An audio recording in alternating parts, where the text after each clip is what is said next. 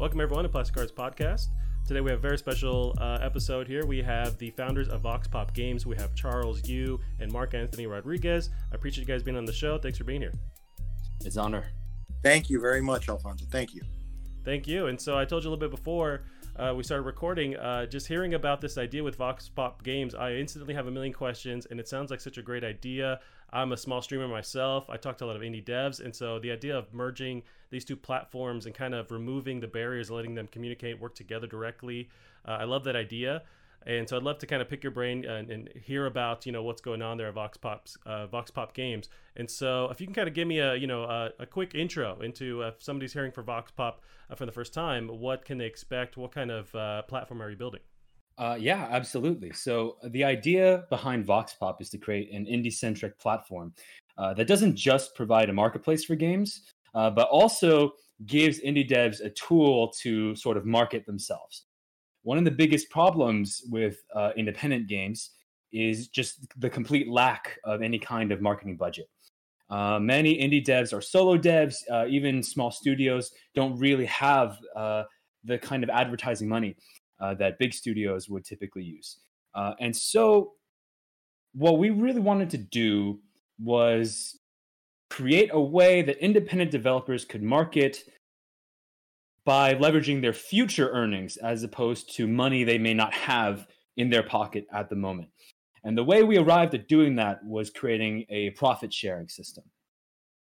The way this works is uh, every developer designates a percentage of their sale, which will go to uh, user incentives, right?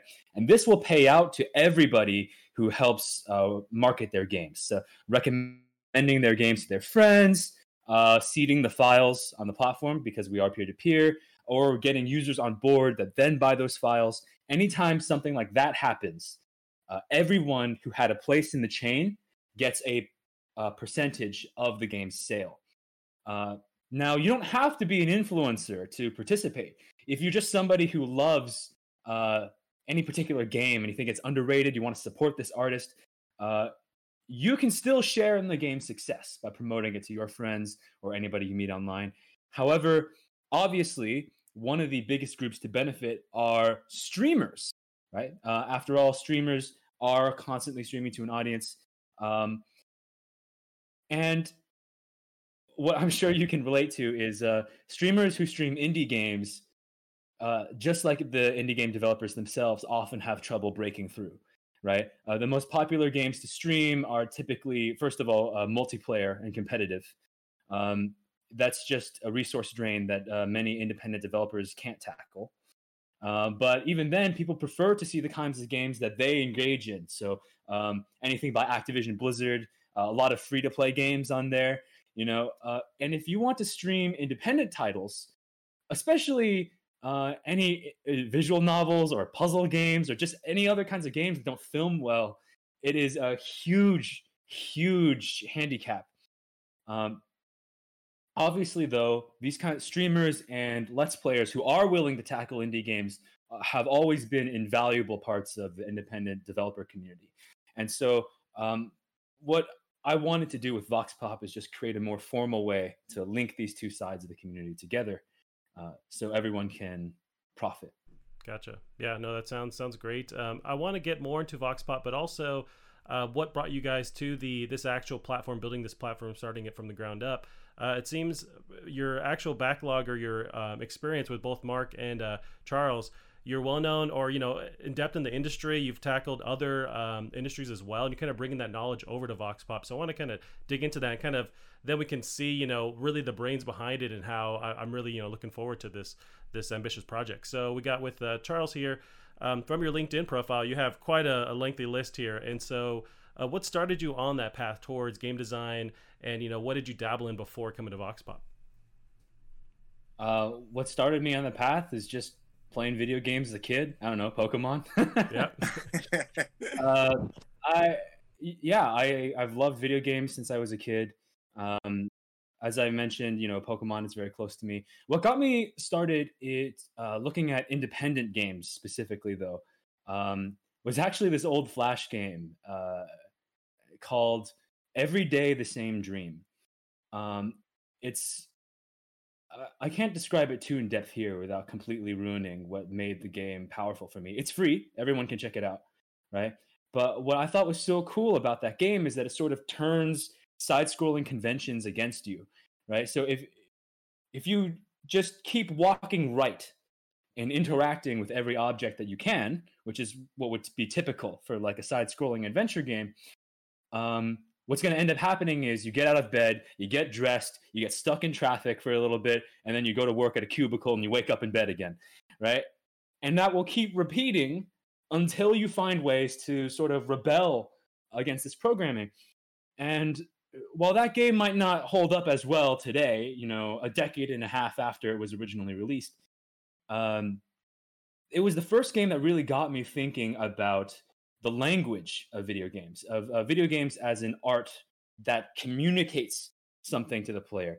Up until that point, I had never really thought about all the intrinsic rules uh, to video games that I just sort of accepted were true. Does that make sense? Right. Uh, yeah, it was the first kind of challenge to the whole idea as itself. Exactly. Yeah, always go right. right. Yeah, we're used to that, where we were kind of trained in that early on. Yeah, and one of the ways to rebel uh, in uh, Every Day the Same Dream is to just go left.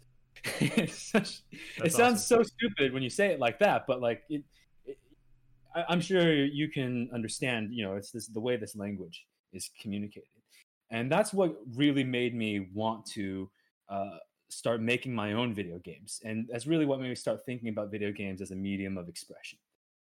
Um, as for what got me started on Vox Pop, uh, that's because, uh, as you may have seen from my uh, LinkedIn profile, I actually majored in video games in college, in game design in college.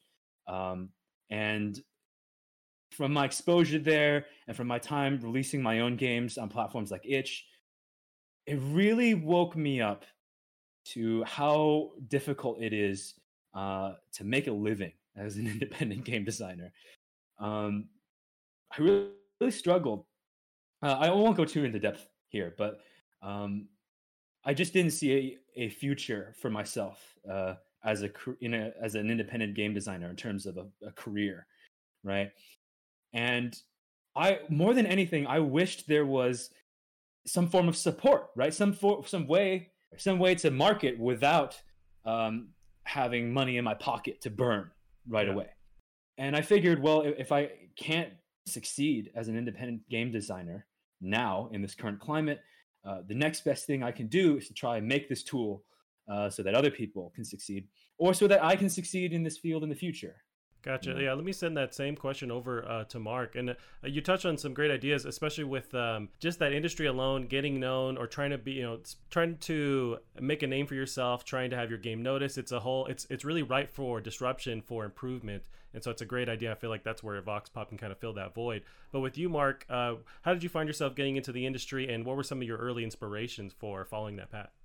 My in my foray into the industry was in the AAA market space.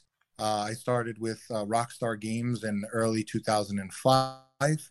Uh, sort of grew the ranks there through product operations and, and uh, game analytics. Uh, my background is not as a game designer per se, it's more of a phil- philosophical nature. Uh, so I graduated from State University of New York with a philosophy degree.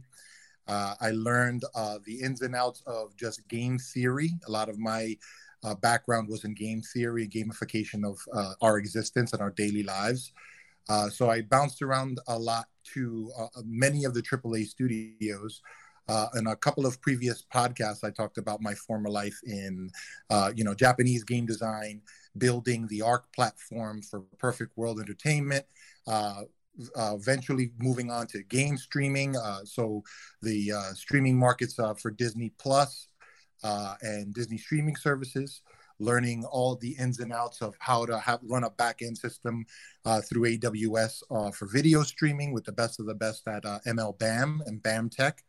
And then I, I sort of, uh, I, I, feel like I, I, I, hit a wall and I needed some kind of um, clarity in my life. I, I wanted to find something I started working on my consulting agency, Gromo Works, and uh, uh, Charles and I met up on LinkedIn, and I saw this amazing idea, like you stated earlier, Alfonso. It is an amazing, amazing tool for independent game developers. Uh, everyone is um, struggling now. You know, we're we're in this sort of post-COVID era, but it was always a with the independent game developer. You you you need to, uh, you know, self market, self promote, or or rely on a, a, big name publisher to see some validity, and then they end up owning your IP. What we're trying to do here is unlike anything else. So I I I pretty much signed on automatically and told Charles like this is the next phase in my career. If there's anything that I can do with my vast vast experience in AAA marketing, it's let you know that we're never going to follow those tropes. Specifically with uh, our marketing and our everything that we have to do, we have to do something out of the box. And just this client is completely out of the box and completely new and, and a little bit innovative. I feel.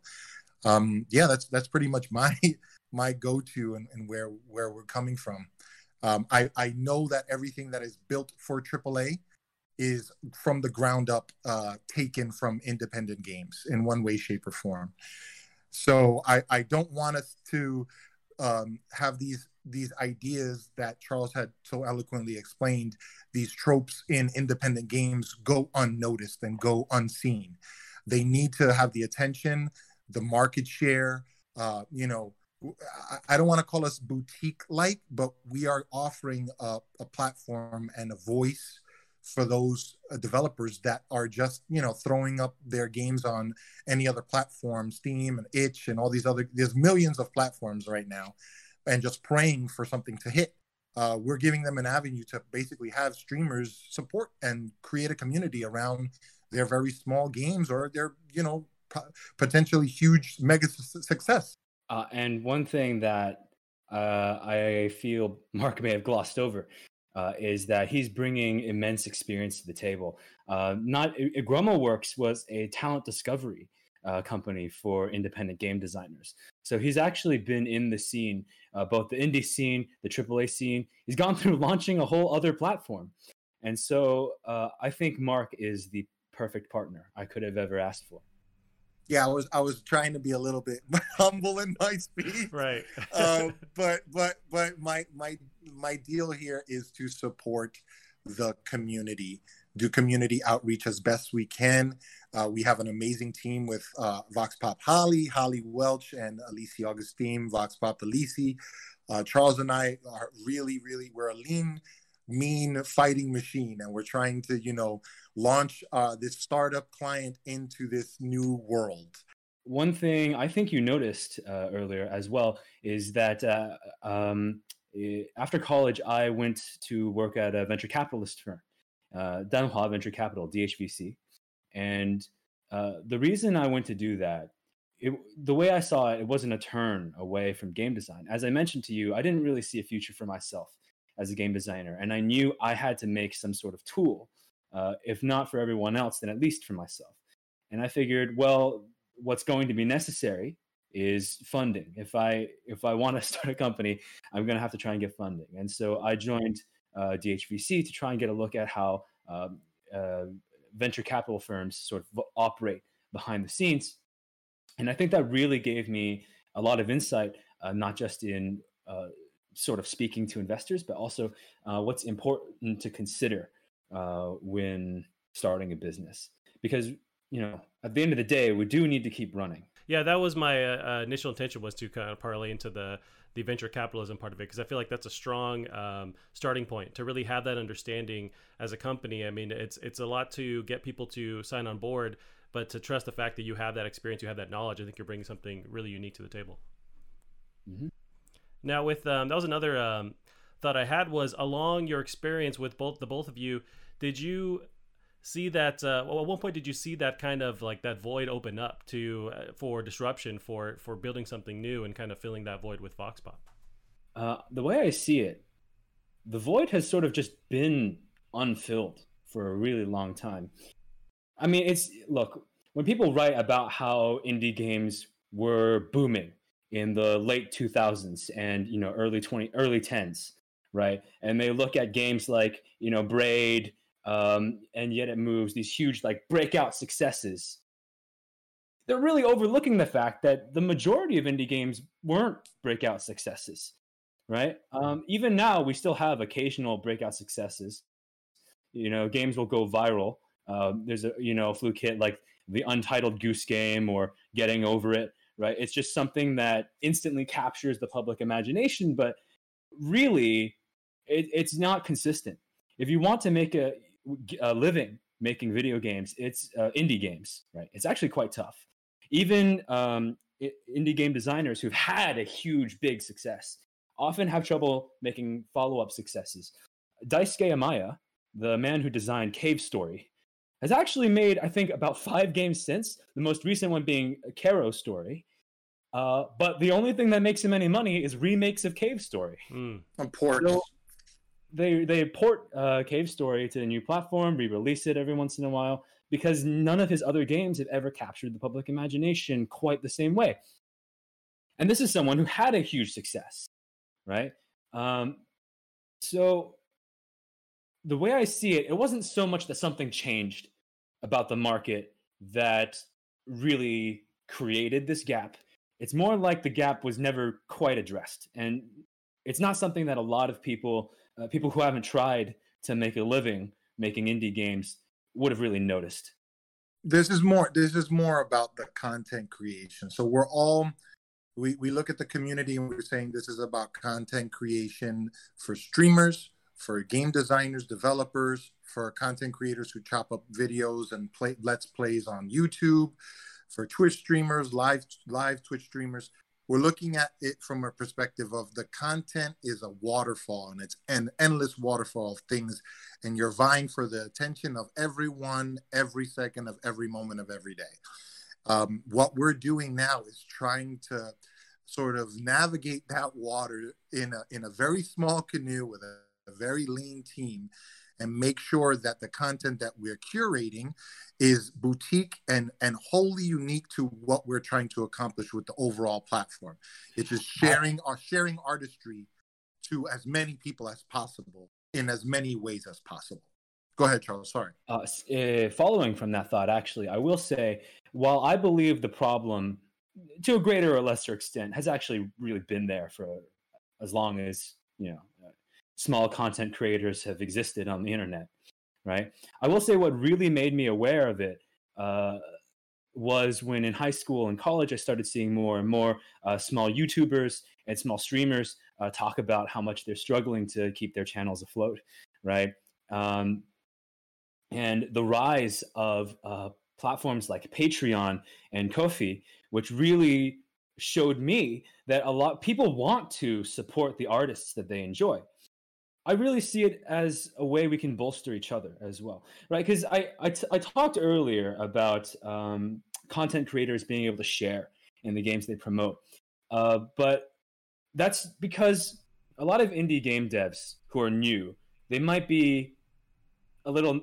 I don't want to say naive, but they might be. They might say like, "Oh, you know, why do I gotta uh, pay you to play my game?" You know, that's uh, uh it, it feels unnatural like are you selling out? Like do you not care? Right? But it's i'm sure you know it's not about that right? You got pills to pay too your equipment costs money you got to keep your channel running somehow and um indie devs got to promote somehow and that's that's really where this comes from. The middle of the venn diagram is exactly where vox pop fits. Those overlaps are in the middle is where our client can hopefully not be echo chambery, but more of a breakout so that it's it's widening that middle ground. It's widening the the ability for the content and the creation of the content for the streamer base and for the game developers to not have to solely rely on actually signing contracts for publishing to then get you know their IP pretty much run by some other company and not the de- designer, director, developer, you know, blood, sweat, and tears indie game dev. Um, we want to sort of bridge that gap. We want to become that that channel on that avenue for like that one-stop shop so that everyone could talk with everyone together whether it's on discord or twitter or wherever we're doing our sort of discourse right now we're on discord uh, we're trying to get everyone involved in conversating and sharing amongst each other organically uh, the profits for things that you're spending time on. Time is money. the resource that we can never get back in this world is time. So right now, I can thank you for your time, and it's money that we're doing. So we're exchanging time for money. You know, we want to make sure everyone is aware of those key terms and those key phrases and those key. I, go ahead, Charles. Sorry, I know you're going to jump in. No, I, I, was just going to say, speaking of time, we've taken a lot of your time on this question. so let's keep going. hey, that, Sorry, we're rambling again. No, you're fine. I mean, I can I can tell the genius behind these thoughts, so it's like I, you know, I take a back seat because I just really want to learn. Uh, no, and you touched on some great ideas. I mean, I think there's a lot of um, uh, you just don't know what you don't yet know kind of thing. Whether it's an indie dev or your streamer, you don't realize the problems that arise or the uh, the real hurdles that you have to face with with marketing, with communicating. Yeah, it's a whole uh, can of worms, and I, I like the idea of you know vox pop kind of coming in and helping to remove those those barriers connect people. I like the idea of it seems like uh, from the heart of it you're trying to help indies retain their identity with what they're creating more creative control and kind of create uh, you know just more of those um, those things that they might uh, be able to if they uh, go on to whatever said publisher or whatever said platform. Like it seems like your idea is, is allowing that indie to shine those streamers to shine. So talking about the the start point of Vox, and then when you decide to add on those team members that you have. Okay, so um, well, Mark and I, we can't handle everything, obviously, uh, and so uh, naturally, uh, we've met, been blessed with uh, two great team members that Mark mentioned earlier. Uh, Elisi, our engineer, uh, he's been wonderful. Uh, we picked him up, um, I think, also towards the end of 2019. Um, to help round out our platform, build features that we need. Um, and then uh, our social media manager, uh, Holly Welch, uh, she has been responsible for doing a lot of the uh, visual content that we uh, display everywhere. You know, uh, she's helped manage our blog on our website, as well as all of our socials Facebook, Twitter, Reddit. Um, both of them uh, are incredibly passionate for the space, incredibly talented, and incredibly ha- hardworking. And we're pleased to have them. What are some of those challenges that you knew you'd have to face, you know, and how did you start to tackle those with starting VoxPop? Challenges that we knew we'd have to face. Finding ways to get the message out there, right? Um, so it's it's one thing to have a good idea, uh, but that's not enough, right? You got to make people aware that you have a good idea. Uh, and one thing I quickly learned uh, working at a VC firm is that literally every entrepreneur walking in says, uh, "We'll promote on social media." Sure, that's it. that's their plan. well, we'll go on Instagram and everyone will love us, right? Um, that's why hiring a dedicated social media manager is one of the first things we did. Um, on the face of it, you might say, well, you know, you don't necessarily need a social media manager. Everyone kind of uses Facebook and Twitter and Insta, right? Like, uh, uh, you wouldn't necessarily think of that as being one of the most critical roles uh, that you need a team member for. Uh, but, you know, I'll be honest with you, I've always been kind of an introvert. Um, and I don't fully understand all the workings and rules, uh, sort of the unspoken rules on various social media platforms. That's why I'm so thankful to have Holly.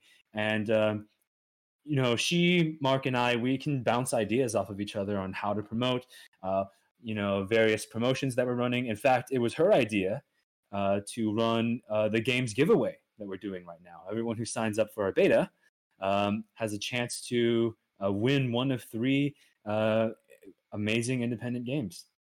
But uh, yeah, so promoting on social media is one of the challenges I always knew we'd have to face. Uh, these are just kind of sort of the business challenges, right? You know that we foresaw in advance. Uh, I know they might seem a little boring compared to uh, the big picture stuff. Sure. Big uh, picture, yeah. I, I, will say that uh, I could also talk a little bit about how the pandemic has um, sort of affected us. Yeah. If you'd like to mm-hmm. hear about that. Um, thankfully, no one on our team has been sick. But that does not mean we haven't been impacted by COVID 19 as well. Because one thing we noticed was that the support um, infrastructure kind of broke down. So a lot of the services that we depend on to um, uh, to release didn't quite work the same way, especially uh, customer support for these companies. Uh, often, uh, some of them have shut down their customer support lines entirely, Mm. uh, and a lot of times we can't. We still haven't gotten a response out of PayPal, Really well. right?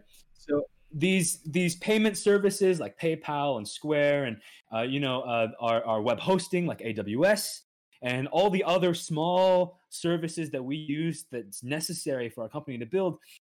Um, things have broken down a little bit. A lot of the review processes uh, have slowed down. Customer support sometimes isn't there. Um, and combine this with the fact that uh, news about COVID 19 has also flooded everyone's feeds. Sure. Right? It's so much harder to get people's attention uh, in uh, this, uh, this space when the information economy is sort of dominated by uh, the platform. Uh, these are all the things that I think a lot of people probably wouldn't even consider when they talk about how businesses have been impacted uh, by COVID nineteen. But you know, as a small business, we we we don't have reserves like big companies do, uh, and we do rely on a lot of this infrastructure uh, that big companies can afford to ignore. Uh, and so we have been slowed down, even though nobody, thank God, uh, on our team has fallen sick. Yeah, we've had to we've had to postpone. Charles did a great blog write up of um, we moved our date from 420. We're still floating. We're not going to be able to give any idea or timelines because everything is a day by day, just like the rest of the world. We are targeting. as I mentioned. Oh, pardon.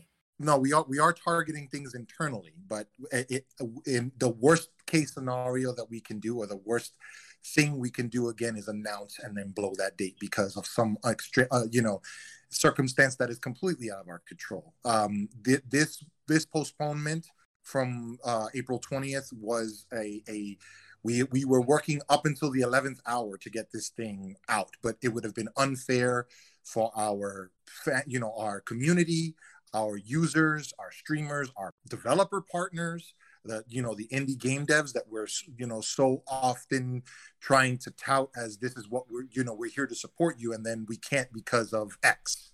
Right. So that that, that was a crazy thing. So go ahead, Charles. If I may go on another minor tangent, Oh, yeah, I'll keep it it. short. I promise. Go, oh yeah, yeah. Um, the the pandemic, though, I think has also reinforced to me how important it is for indie devs to have a tool to market themselves like this. There's a lot of articles written about how spending on video games has increased in the pandemic, how people are playing more video games, buying more video games. But one thing you'll notice pretty much across the board is it's big games. It's Animal Crossing, it's Doom, it's games that have huge marketing dollars behind them. That um, oftentimes games that were already popular or anticipated rather because they hadn't released yet before the pandemic happened.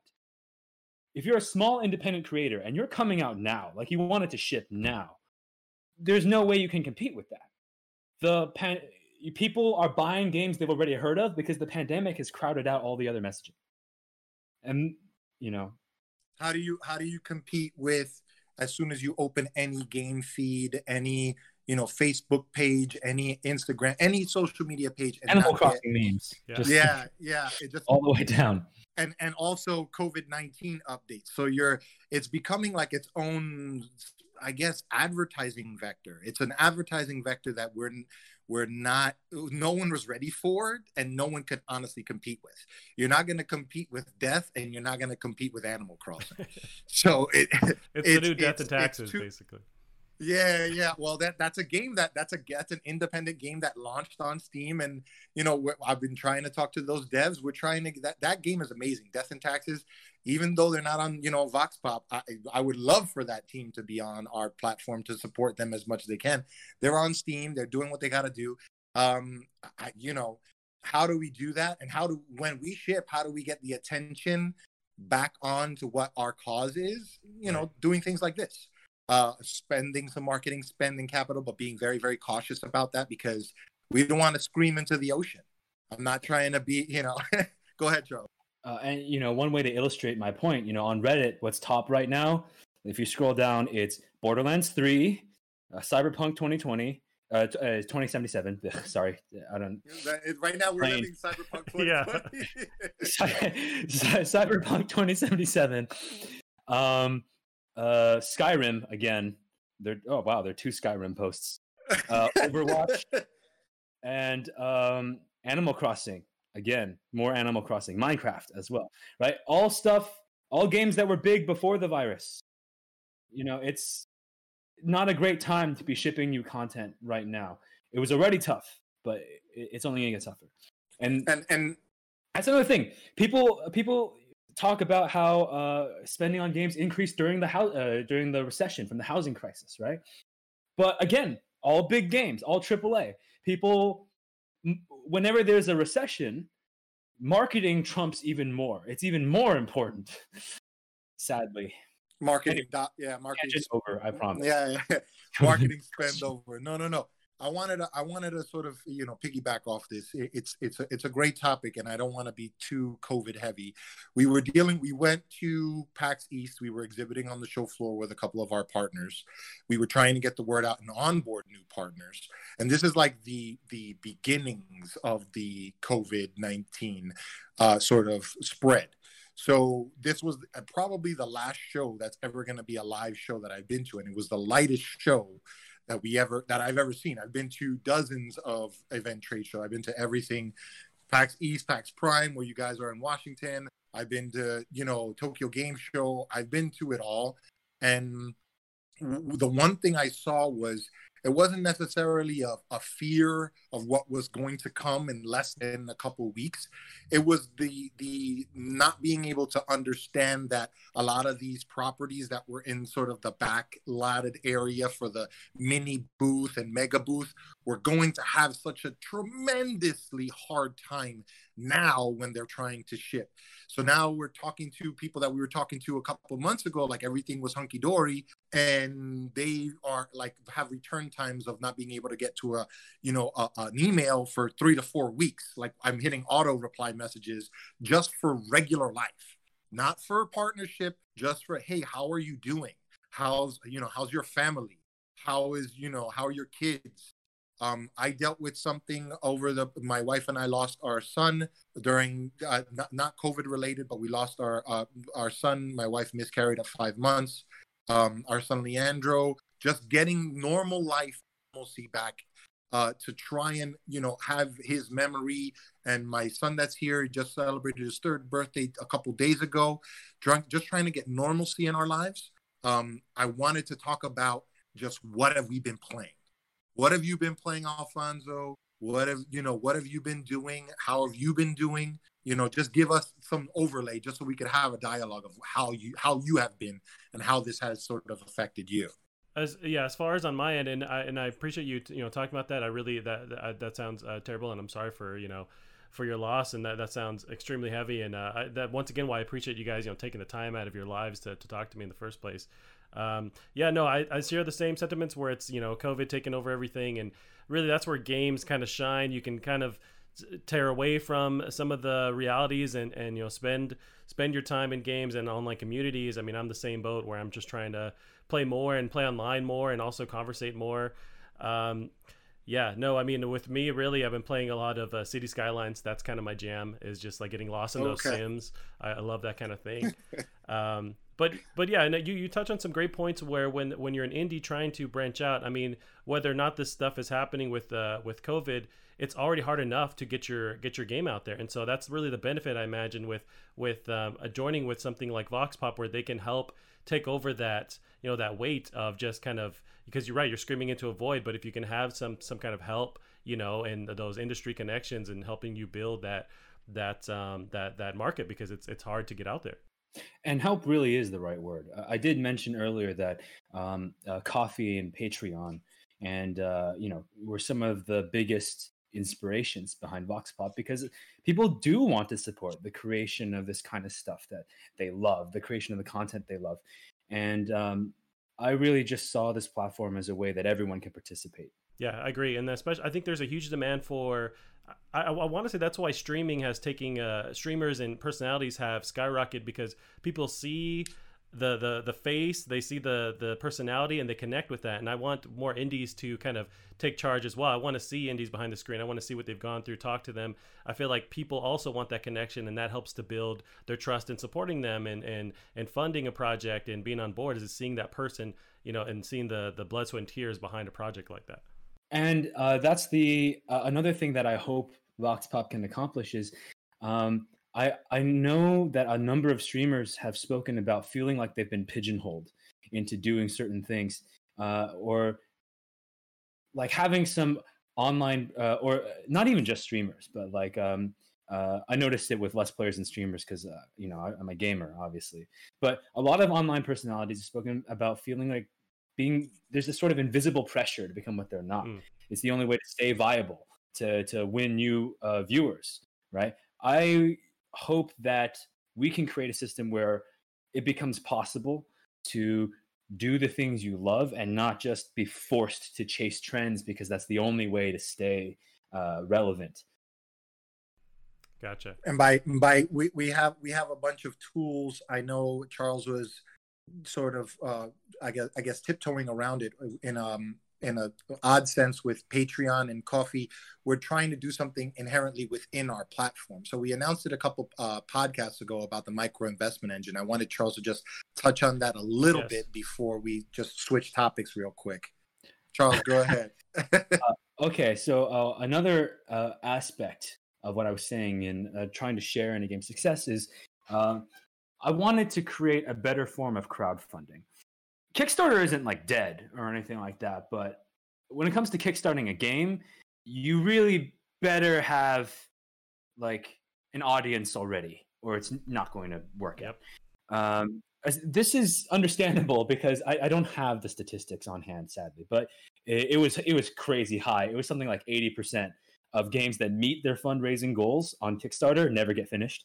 Um, and in addition to that, right, I don't think that's obviously gamers have lost faith because of that, but I don't think that's necessarily developer malice or greed or anything like that, right? Because it's what a lot of people, a lot of developers too, especially, don't realize is that every single tier you introduce, you're introducing more work for yourself.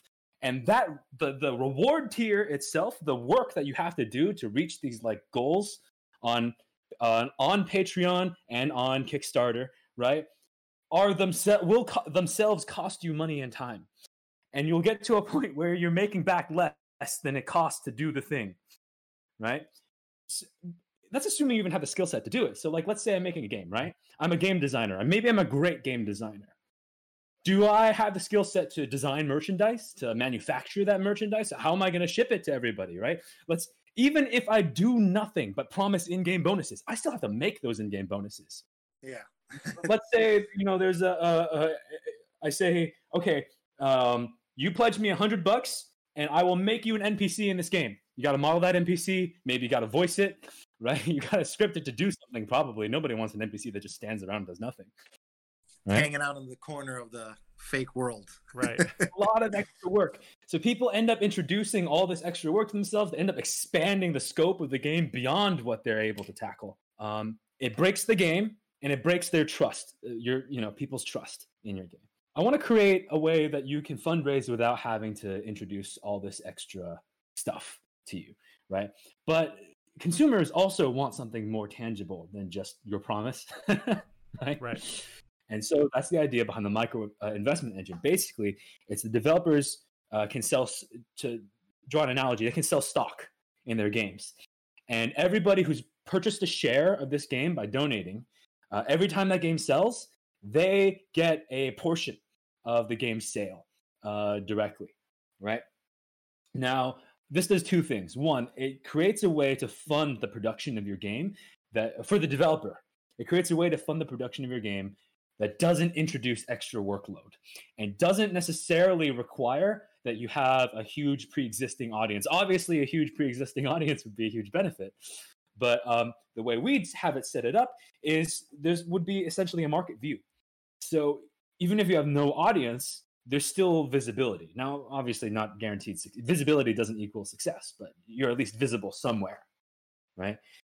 Um, for the consumer, it uh, allows them another opportunity to share in the game's success, to be part of that success story, right? Um, because now you're invested in the game doing well. And when the game does well, you do well as well. Uh, and two, uh, it provides uh, some measure of accountability because now you also control part of the game's revenue and they really don't make money if you don't make money just to finalize a little bit more of what Charles was saying, what I was mentioning about the sort of stock market within the stock market of the Steam cards and stuff like that. It's not exactly like that. The micro investment engine is a way for users to get a get a sense of, like you said, ownership. If someone is buying a share in this, they're gonna automatically want to promote that game. Right. It's another marketing share. It's a it's actually a marketing share more than an ownership share. So you're like, hey, look at this awesome game that I invested in. This this you know three guys in you know Idaho, or some you know one guy in the middle of France, or you know just any. We're we are a you know although we're Brooklyn born, we are international. We are we have developers from all across the globe, all different backgrounds, all different culture types, just speaking through the artistry of games, speaking through the voice of games and we want that voice to be as strong as ever. And you know money talks. Money talks and you know bs walks. And what we're trying to do is make sure that we're able to provide the vision and the the foresight of hey we want this to be you know all of the all of the platform partners that we have now will continue to get revenue and continue to get shine you know, as long as they're with us, as long as we're partnering. And even after, like I said, I was promoting a game that's not even on our platform. We want games to succeed just in general, because if they succeed, the industry succeeds, the community succeeds. Charles, and, go ahead. Uh, Sorry. Uh, uh, and, um, to, to, to one thing I want to clarify um, we're not trying to promise that uh, somebody with no audience and, and, no show or anything like that uh, can somehow become rich just off of this. You know, we're, we're not advertising a get rich quick scheme, but this is a way to share in the success and to take a piece. Um, just so, just enough to be worth your time to promote. Does that make sense? So we're we're not trying to say, you know, quit your day job, just invest in indie games, right? If you're a streamer, that might be possible because you have an audience, right? But if you're, you know, a regular gamer, you're probably not going to be able to make this your living. But you can make a little bit more money. You can put it towards your next game, or you can just put it towards, you know, uh, your next meal. Right? It's it's just a little bit of extra money so that it's worth your time to support the things you love. That's what it is, really. Gotcha. Rather than just waiting, rather than just waiting for a code to show up after three years of development and then forgetting all about it and having it buried in your list. That's the thing. Yeah, I mean, you touch on some great ideas, and I, I remember hearing this kind of, same kind of stuff with uh, Kickstarter becoming so popular. Is that there's just no not ownership, but it's like uh, you kind of trust the developers in whatever state to actually develop the game in the first place to take whatever millions of dollars potentially they earn and to you know, there's a promise there to hopefully you get back what you you know put your money towards and yeah you get a copy of the game but there's also i love the idea of some kind of you know uh, percentage ownership over what's being made, and that helps that community back and forth. You mentioned with streamers having a little bit more, uh, you know, of a, a way to make money just uh, promoting that game in the first place. And then it goes back and forth. Um, it's a great idea, and I feel like that's uh, that's something Kickstarter, those kind of uh, companies were lacking in that they just didn't have that option, that ability. Uh, and um, following, you know, that it's uh, i imagine that um, maybe you have a number of viewers who um, are reticent to donate um, and be, because they feel like they'll get nothing. But if they can buy a game and support you at the same time, uh, they might be more willing to do that. Yeah, and uh, so one aspect is really you know merging with VoxPop the streaming side of it and then the developing side of it. Um, it seems like uh, the, one of my first thought was it's it's almost like you know where uh, where Twitch meet something like uh, Steam, where you can kind of create this just one stop shop where you can jump in, you know, play a game, try a game, watch streamers. Is that where you're hoping to take, you know, Vox Pop, where it's just one entity? You can watch streams there, you can play games there. Is that, you know, possibly, you know, where this is going? I would like it to go there eventually, perhaps, but uh, let's be clear where it is. That's not where it is now. Uh, we we are platform agnostic, right? Uh, it's promotion of these games is basically you link back to your own page, uh, and then there'll be a list of games you recommend to your followers. Um, or you can uh, link to the game specifically, right? With a code is one thing we like, and or they can be a code that your viewer puts in to say this person directed me here. Um, and so you can do that on really any platform. You can promote your game, the game on YouTube. You can promote it on Twitch. Uh, you can, uh, in fact, uh, all of our current streaming partners are on Twitch. Um, uh, you know, Silver.tv, wherever, right? Uh, we want to make it the broadest tool possible so that all streamers and all developers can take full advantage of it. Um, well, yes, we would love to do um, streaming in ourselves. Uh, I think one thing I definitely learned as a game designer is the importance of scoping. Gotcha. Uh, you need to figure out what's most important, what's the core functionality that that's critical to you, and we're going to focus on that. I want, I want, I also wanted to touch on what what uh, Charles is playing. I know we've been amazingly busy, but you have to take a five minutes to play at least one thing. Uh, so, Charles, what have you been? Um, I I haven't had the most time to play, to be honest. Uh, but uh, so you're still doing it. You're still doing your dailies. No more dailies. No more ESO dailies. No, no more dailies. Uh, confession time. One thing I have done is reinstall Skyrim uh, and mod it. yeah, yeah. it's all uh, reliable, you know. Yeah, yeah, yeah, yeah. Sometimes uh, I'm exhausted because because we're working on this platform, right? You have to understand. I very rarely actually have time to sit down and play for an extended period of time, and sometimes I'm just exhausted and I want to turn my brain off because to go through something I've already done like half a million times. So you know, just... I actually started by reinstalling Morrowind, and I forgot how much I hate it. Oh, really? Uh, I think we hit what 15 year anniversary. I think with Morrowind, right? Or was that uh, Oblivion? Yeah. It was Morrowind. No, Obli- uh, Oblivion. No, Oblivion, Oblivion, 15, year 15 years. Yeah. Morrowind was 2003. Gotcha. Well, oh, no, 2003 was Bloodmoon um, expansion. Uh, Morrowind was uh, 1999. I'm gonna date myself and say Oblivion was my jam because uh, that was that was, that was when I started at Rockstar. So for me, uh, I'm gonna sort of self answer. So when I'm uh, in between talking with Charles right now, I'm in the Brooklyn office, and Charles in the, is in uh, California. We are uh, sort of on completely different. I know you're in Washington State, uh, Alfonso. So um, I'm working, you know, day and night.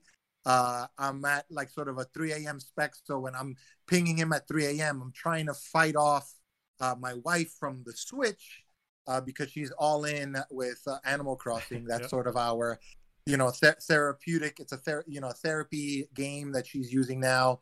Uh, she named uh, her island after our our son uh, who who passed away, and um, it's a therapy. It's a therapy thing for me. When I wrangle the Switch away from her uh, for you know short bursts, I've been playing the Streets of Rage Four. Oh yeah. I man I managed to go through a couple playthroughs on that. Um, I'm trying to desperately get my brother to sign on so we could play some online co-op and try and go through it in one set. But it's short burst games like that. It brought me back to nostalgia. I needed a little bit of a beat 'em up after a frustrating day, and you know, you know, masking up and going out and sort of seeing what's happening in the street just to get like a you know a loaf of bread and a gallon of milk, right. and then come in and then shower and then you know disinfect my groceries. I sort of want to beat things, so uh, you know, do it for 15 minutes pass a mission, and then you know the switch gets taken away by my wife, and I continue with my day. That's pretty much More on brand, though. Oh. Go ahead, John. More on brand though. The most recent indie game that I played, which I absolutely love, and everyone should play it, is uh, Baba is You. Oh yeah, um, I tried that. It's very hard. It? Yeah, it's great. I I love games that puzzle games are so hard to design. Uh, when you, like a core puzzle mechanic has to be. Uh, stop me if it goes on too. Go for it. So, I got, in any game, you want you want to design for uh, elegance and complexity, right? Uh, fewest possible rules to achieve the largest possible game states. But with puzzle games, this is especially important. Uh, the best puzzle games have some unifying mechanic, which is really easy to understand, but it's so tough to make a puzzle mechanic that you can extrapolate to all these things, which is why a lot of puzzle games like um, uh, The Witness or Cube, which aren't bad games, don't get me wrong, kind of get complexity addiction in the in, towards the end of the game and just stack on more mechanics uh, that don't, you know, add as much to the game. And there are other games that like um, uh, uh like uh, uh, uh, uh, Thomas was alone, which is mm-hmm. also which is genuinely one of my favorites, yeah. right? But the problem with Thomas was alone is its core mechanic doesn't scale very well. So it's fantastic when you've got two characters to control, but once you get to the end of the game, um, this isn't really a huge spoilers, but there's a there's a character called Team Jump, which is like eight separate tiny characters, between all of them, super tedious. Baba is you never suffers from that problem. It has one of the coolest mechanics I've ever seen in any like indie puzzle game, and it, it scales fantastically. It's elegant and it's uh, complex. It's a great. I love that game. So, um, so I got so, it on itch, but it's actually on Switch now. Yeah. Uh, so uh, it's probably on Steam too. I haven't actually checked. Yeah, but I feel it, like it, it, should be on it, Steam. It should be on Vox um, Someday. Yes, but, uh, one, one day. Yeah, Baba is you is amazing, and you should play it.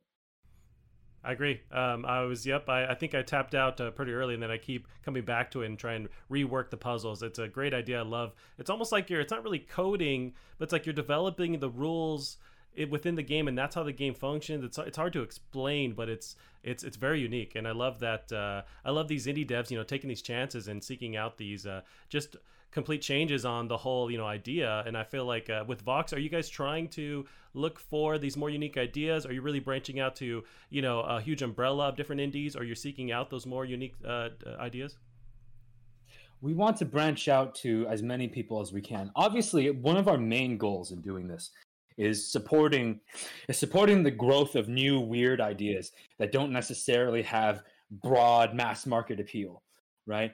But even games that are what you would call more i don't know traditional or that follow more of a formula even those games have value as well we're not trying to be elitists here you know um, it's easy to look at a game like dead cells right? And say like, oh, you know, this this game is just like Rogue Legacy with fewer procedural or uh, with more procedural elements, right? You know, and say, ah, it's it's just a ripoff. But the game itself does a number of things that are worth promoting. It's it's got an amazing art style. Uh, from an audiovisual feedback standpoint, like game feel, it's it's amazing, right? And the game is tuned differently. So even though when you break it down to its core aspects, okay, sure, it's it shares similarities, with other games, that doesn't mean it's not a good game, doesn't mean it's not worth promoting, right? So, yes, we are trying to. The main group of people that we definitely, definitely, definitely want to help out is people who have these kinds of weird ideas that are tough to explain, that don't necessarily film super well, um, and that don't have mass market appeal. That doesn't mean we're trying to turn up our noses at devs that just want to take an existing idea and make it better. Yeah, we have we so the sampling platter for anyone would be our signups. So our signups give you a sort of taste of what we are trying to provide. So we have three games during our promotion for our beta signups for our closed beta that are exactly that. You have one game that is from Curious Visions. It's called Egg is Broken, Heart is Also, Heart is Two. Uh, you have golf, so it's uh, uh, Guardians of Ladino Forest. It's a it's a it's a, uh, a sort of gun hell where you're shooting at go- giant golf ball monsters and then trying to get them into a you know a, a golf hole in one. And then you have um, Quack Attack 1985 Turbo DX. It's a you know a play on a, a, a huge uh, arcade style you know slash. Um, it's it's let's just say it is not for people that have um, epileptic uh, tendencies. So the sampling platter from our signups alone are just what we're trying to provide. It's a, it's a tangent of think outside of the box. Think these are three developers. Uh, two of them are New York based. One is based in France.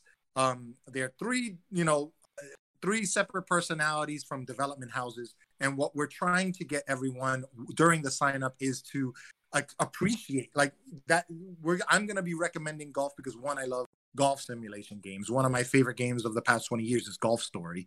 Um, and i also love out of the box zany crazy meme like games.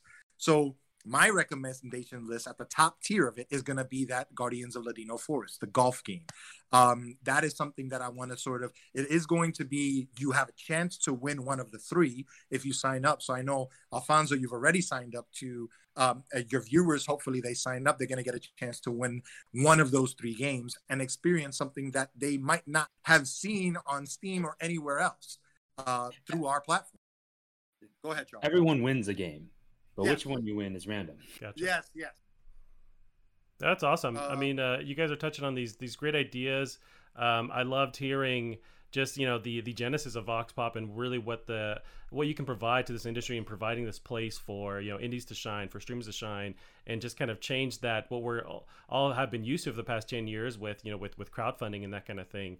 Uh, I don't want to buy up too much of your guys' time, um, but uh, you know I think we'll end it there. We answered a lot of these questions, and I'm, I'm super excited for where Vox Pop goes. Any you know um, down the road announcements or things we can expect you know to to anticipate with Vox Pop?